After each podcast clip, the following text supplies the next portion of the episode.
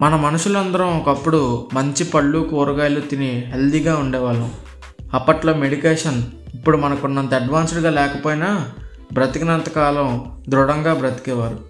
కానీ తర్వాత జనాభా పెరిగిపోవడం వల్ల పంట పెంచాల్సి వచ్చింది. దానికే మనం ఇన్ఆర్గానిక్ ఫార్మింగ్ స్టార్ట్ చేసాం హైబ్రిడ్ విత్తనాలు రకరకాల ఫర్టిలైజర్స్ పురుగుల మందులు ఇలా జల్లి పంట మోతాదుని పెంచినా మట్టిని మనిషిని మాత్రం పాడు చేస్తున్నాం.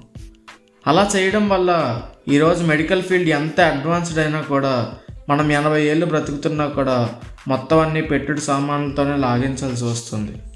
ఈ ఇనార్గానిక్ ఫార్మింగ్ వల్ల రైతు ఎకరానికి పెట్టాల్సిన పెట్టుబడి చాలా పెరిగిపోతుంది ఆయుష్ తగ్గిపోతుంది.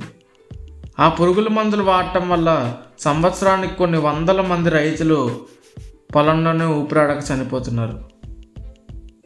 మన ఇండియా జాగ్రఫికల్గా బెస్ట్ లొకేషన్ పగలు రాత్రి సమానమైన కాలం ఎండాకాలం వానాకాలం శీతాకాలం కరెక్ట్ టైంకి వస్తాయి కరెక్ట్ టైంకి వెళ్ళిపోతాయి. అందుకే మన దేశం అన్నపూర్ణ. అగ్రికల్చర్కి బెస్ట్ కానీ ఈ ఇన్ఆర్గానిక్ ఫార్మింగ్ వల్ల అంత మంచి నేలను కూడా విషపూరితం చేసాం అలా కాకుండా ఎప్పట్లాగా ఆర్గానిక్ ఫార్మింగ్కి మారితే మనం మన నేల తల్లిని కాపాడుకున్న వాళ్ళం అవుతాం.